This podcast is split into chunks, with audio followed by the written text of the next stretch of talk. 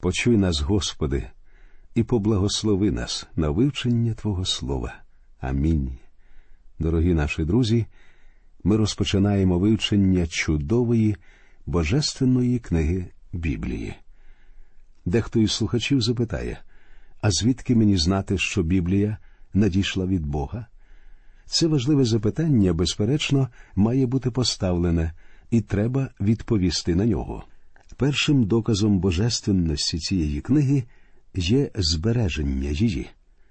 Одним із суттєвих доказів, одним із зовнішніх, так сказати, доказів є факт чудового збереження Біблії упродовж всього цього часу. В давнину жив один правитель. Ми можемо прочитати про нього в книзі Єремії. Коли йому принесли слово, він порізав його ножем на дрібні шматочки. Однак слово було переписано знову, і сьогодні ми маємо це слово. Упродовж віків Біблію намагалися знищити дуже багато разів. І сьогодні існує велика ненависть до цієї книги. Сьогодні у нашій країні цю книгу не спалюють тому, що ми вважаємо себе надто цивілізованими коїти таке спалювати книги. Ненависть до неї проявляється в забороні викладати Слово Боже у школах та в інших місцях. Водночас ми полюбляємо говорити про свободу слова і свободу віросповідання. Але, незважаючи на всі напади, скоєні на Біблію, вона продовжує існувати і нині, і, безперечно, залишається однією з найпоширених у світі книг. Упродовж багатьох років вона справді була найпоширенішою книгою у світі. Однак, на жаль, сьогодні це не так. Мені сумно говорити про це, але це дійсно так. Безперечно, цей факт свідчить не на користь стану сучасного суспільства. Він вказує на те, що в реальності Біблія вже не посідає того високого становища, яке вона посідала колись у житті суспільства. Проте, на мою думку, сам факт такого чудового збереження Біблії впродовж такого тривалого часу змушує замислитися. Археологічні докази про те, що Біблія є Слово Боже, свідчать також і археологічні знахідки. Лопати археологів розкопали чимало речей, які незаперечно доводять те, що Біблія це Слово Боже. Так, наприклад, було чимало таких, хто впродовж багатьох років категорично заперечував належність п'ятикнижжя перу Моїсея на підставі того, що буцімто у ті часи люди були неписьменні. В останні роки ви не чули голосів тих, хто відстоює таку позицію, чи не так? Дійсно, вони вже не лунають. Упродовж років лопати археологів розкопують все нові і нові підтвердження істинності Біблії. Одним із таких підтверджень є місто Єрифон та його захисний мур, що розвалився. Нині триває дискусія між деякими богословами стосовно деяких подробиць, однак незаперечно встановлено факт падіння захисного муру, як це описано в Біблії. І як на мене, то нехай вони продовжують цю безплідну дискусію. У даному випадку істинність Слова Божого було підтверджено, і треба зазначити, що в багатьох інших випадках дослідження та висновки археологів продемонстрували точність викладених у Біблії фактів. Про це ж свідчить чимала кількість знайдених стародавніх рукописів. Цікаво зазначити, що коли було знайдено суві Ісаї, сувої Мертвого моря, богослови ліберального напрямку вельми зраділи, адже вони вважали, що тепер вони мають вагомий аргумент для розвінчення Біблії. Однак знайдені сувої не змогли дескредитувати Біблію. І як видається, ці ліберально настроєні богослови значною мірою втратили інтерес до них. Шановний слухаче, ти сам маєш змогу провести власні дослідження цього питання, оскільки я не можу заглиблюватися в нього в цьому стислому циклі радіопередач.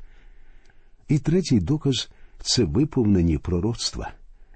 Якби сьогодні мені запропонували навести лише один аргумент на беззаперечне підтвердження того, що Біблія це дійсно Слово Боже, чи здогадуєтеся ви, який би аргумент я навів?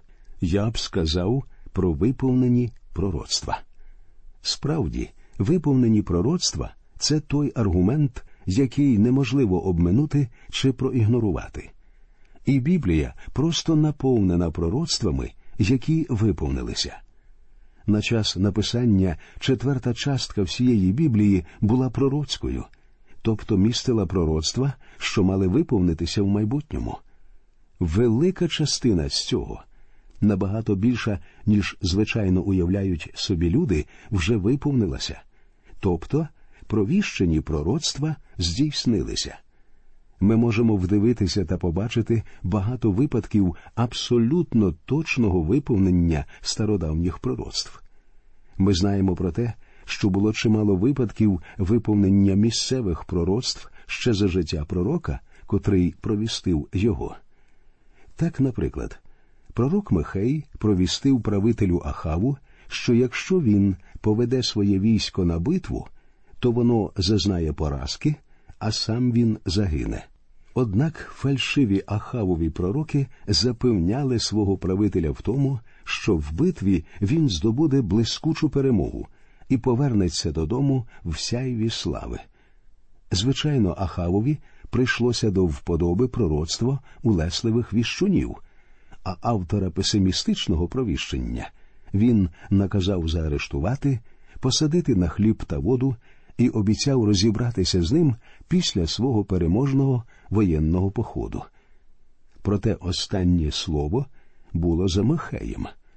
Він мовив Ахаву Якщо ти взагалі повернешся, тоді Бог не говорив моїми вустами. Як невдовзі виявилося, Бог все таки говорив устами пророка, Ахав не повернувся додому. Його було вбито під час битви, а його військо зазнало нищівної поразки. Намагаючись зменшити загрозу власному життю, Ахав навіть вдягся у чужу одежу і змінив зовнішність. Але це не врятувало його. Як сказано в святому Писанні, коли битва вже закінчувалася, один із воїнів армії супротивника поклав на свого лука останню стрілу, що залишилася в його сагайдаці, і навмання випустив її у бік Ахавового війська. І ця стріла знайшла свою ціль. Вона влучила в Ахава і вбила його. Чому? Тому що провіщення Михея було точне. Дивись третя царів, 22 розділ. В іншому випадку пророк Ісаїя провістив, що жодна стріла асирійських вояків, які вдерлися в Ізраїль, не впаде на місто Єрусалим. Про це сказано у другій книзі царів, розділ 19. А це вже цікаво. Пророцтво Михея виповнилося тому, що воїн випустив стрілу зі свого лука навмання з власної примхи. Хіба можете ви подумати про те, що поміж двохсот тисяч вояків такої сили селенної не знайдеться жодного любителя пустити стрілу з власної примхи, бодай одного, хто б пустив свою стрілу через захисний мур Єрусалима. Але таки не знайшлося, як це не дивно. Якби бодай одна ворожа стріла залетіла до Єрусалима, тоді б всі переконалися, що Ісаїя не є пророк Божий. Однак він таки був пророком Божим, що засвідчило це виповнення його місцевого пророцтва. Разом з цим то був сам Ісаїя, хто провістив, що незаймана народить дитя. І зважимо на це, він провістив це за сім сторіч до виповнення цього.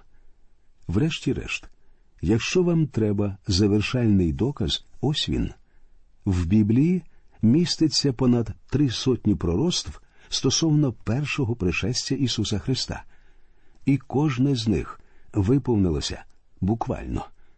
Коли Ісус Христос вмирав на розп'ятті, залишалося невиповненим одне пророцтво, що міститься в Старому Завіті. Ось це пророцтво.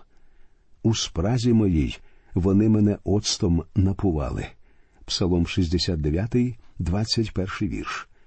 Вуста вмираючого Христа прошепотіли Я спраглий.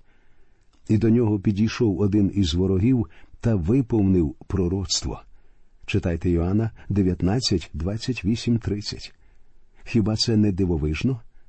Людина не спроможна робити такі припущення чи провіщення. Напевне, щодня ви слухаєте повідомлення синоптиків, якою буде погода. За сталої погоди їхні прогнози справджуються у більшості випадків. Але в міжсезоння, чи то весною, чи восени, ви самі можете з не меншим успіхом завбачати, чи піде дощ, чи буде ясно. Пророки в стародавньому Ізраїлі просто зобов'язані були бути точними. Якщо його провіщення не виповнювалися, його визнавали фальшивим пророком і страчували. Всевишній Бог запевнив жителів Ізраїля в тому, що вони саме матимуть змогу визначати, хто з пророків є справжній, а хто удаваний. Істинний пророк спочатку провіщатиме ходу місцевих подій. Саме у такий спосіб діяв пророк Ісаїя. Коли виповняться місцеві пророцтва віщуна, тоді люди знатимуть, що можуть довіряти його провіщенням на майбутнє. Так і діяв пророк Ісаїя. Зараз ми можемо подивитися і переконатися, що його пророцтва виповнилися. У Біблії ми знаходимо чимало інших пророцтв. Скажімо, Тир і Сідон, і нині стоять там, де вказало їхнє місце розташування, Слово Боже, два з половиною тисячоліття тому. Єгипет перебуває в тому становищі, в якому він має перебувати згідно Слова Божого. Друже, все це напрочуд дивовижно. Отож, виповнені пророцтва є, безперечно, одним із найвагоміших доказів того, що Біблія це дійсно Слово Боже. Цілком зрозуміло, що людина просто не спроможна бути такою точною в провіщенні майбутнього. Людина не в силах провіщати майбутнє. Подивіться на прогнози синоптиків. Друзі, дозвольте мені продемонструвати вам, що згідно з математичними законами теорії вірогідності, людина просто не спроможна провіщати майбутнє. Скажімо, нехай прямо зараз я виголошу пророцтво. Для прикладу, припустімо, я заявляю, що там, де ви живете, завтра піде дощ.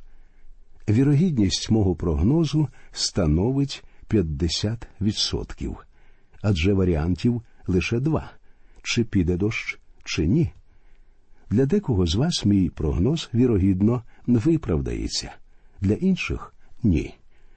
Однак, припустімо, я уточню свій прогноз та скажу, що завтра задощить рівно о 9 годині ранку. Тут я ввожу ще один елемент непевності. У першому варіанті прогнозу його вірогідність становила половину на половину. Тепер, після уточнення часу початку дощу, його вірогідність зменшилася вдвічі і становить одну чверть. Кожний наступний елемент непевності зменшує вірогідність події вдвічі. Це математичний закон теорії вірогідності. Тепер припустімо, я скажу, що дощ почнеться рівно о дев'ятій ранку та припиниться о другій пополудні. Тепер, як ви бачите, вірогідність виправдання мого прогнозу зменшилася ще вдвоє і становить 12,5%. Тепер ви можете стверджувати, що мені не варто покладати надії на виповнення мого прогнозу. Однак уявіть, якщо я ще додам з три сотні елементів непевності, в такому випадку вірогідність виповнення прогнозу практично зменшується до нуля. Такий мій прогноз не може виповнитися, адже це просто неймовірно. Однак провіщення Слова Божого виповнюються вони точні. Вміщені в Біблію пророцтва можна віднести до категорії абсолютної неймовірності, надто багато в них елементів непевності, і для мене це є найвагомішим доказом того, що це дійсно Слово Боже. Не існує нічого такого, що можна було б порівняти з Біблією. Шановні слухачі, я навів за приклад лише декілька виповнених пророцтв, однак у Слові Божому пророцтва йдуть одне за одним, і чимало з них вже виповнилися, і виповнилися буквально. І між іншим, я вважаю, це означає, що саме у такий спосіб виповняться пророцтва і на майбутнє. Наведу, друзі, ще два заключні аргументи на доказ того, що Біблія це дійсно Слово Боже. Перший з них це змінене життя сьогоднішніх віруючих. Я мав чимало нагод бачити, що може зробити Слово Боже в житті чоловіків та жінок. Ось зараз я пригадую одного чоловіка, котрий був одним із слухачів наших радіопередач. Я добре знаю його. Я не стану вдаватися в подробиці його життя взагалі, тільки скажу вам, що цілком вірогідно цей чоловік мав стільки труднощів та проблем і накоїв стільки гріхів, як будь-хто інший. І ось цей чоловік почав вмикати свого радіоприймача, коли транслювалися наші передачі. Мені доводиться чути про людей, котрі, тільки но раз, почувши благовістя, навертаються у віру в Господа нашого Ісуса Христа. На мою думку, це цілком можливо і просто чудово.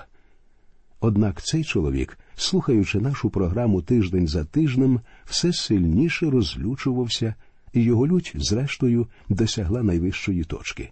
Пізніше він розповів мені, якби я мав нагоду дістати вас, коли ви пояснювали послання святого апостола Павла до римлян і заявили, що я є грішник, я б розбив вам носа. І, відверто кажучи, шановні слухачі, я переконаний, що він таки б зробив це. Цей чоловік набагато міцніший та молодший за мене. Я дуже радий, що він тоді не добрався до мене. Врешті-решт, він таки навернувся до Ісуса Христа. Запевняю вас, це було напрочуд чудово бачити, наскільки Бог змінив його життя. Такі свідчення та приклади можна наводити і наводити, їх дійсно величезне число. І молоді, і старі знаходили ціль і повноту життя, рятувалися подружні стосунки, сім'ї єдналися та зміцнювалися, окремі особи звільнялися від згубного вживання алкоголю та наркотиків. Навернення до Ісуса Христа кардинально змінювало життя людей. Дозвольте, шановні слухачі, пояснити вам мою власну позицію. Після закінчення навчання в духовній семінарії я, молодий проповідник, у своїх виступах завжди головну увагу приділяв проблемі захисту благовістя Господнього. Я намагався захищати Біблію. По суті, я думаю, тодішнє кожне моє послання, кожна проповідь так чи інакше зводилася до цього. Я був переконаний, що якщо би я мав відповіді на всі запитання людей, які виникають у них через незнання Біблії та відсутність віри в неї, тоді б вони повірили, що дійсно Біблія це Слово Боже. Але зрештою я усвідомив, що найгірше з мого боку це інтелектуально розчавити співбесідника. Тільки но я вчинив таке, я зробив собі ще одного ворога, котрого вже ніколи не зможу здобути для Бога. Однак я негайно припинив займатися апологетикою християнства і почав провіщати людям Слово Боже настільки просто і зрозуміло, як мені тільки вдається. Лише Біблія спроможна перетворити грішника на святого. Так воно сталося в моєму житті, так воно стається в житті кожного, хто слухає це Боже провіщення, Боже благовістя і приймає його в своє серце, і звертається до Господа Ісуса Христа з молитвою покаяння. Тоді сам Господь входить в серце і в життя такої людини, і вона стає дитиною Божою, і вона має нове життя у Христі, і вона має вічну радість і вічну надію. Ми звертаємося до вас, дорогі радіослухачі, які ще не прийняли Господа. Навіть тоді, коли вам щось не зрозуміло, прийміть це Слово Боже вірою, прийміть Ісуса Христа як вашого Спасителя, і ви будете найщасливішою людиною не тільки тут, на землі, але і там, у вічності. Ми прощаємося з вами і продовжимо вивчення цієї книги в наших наступних радіопередачах. До нових зустрічей в ефірі.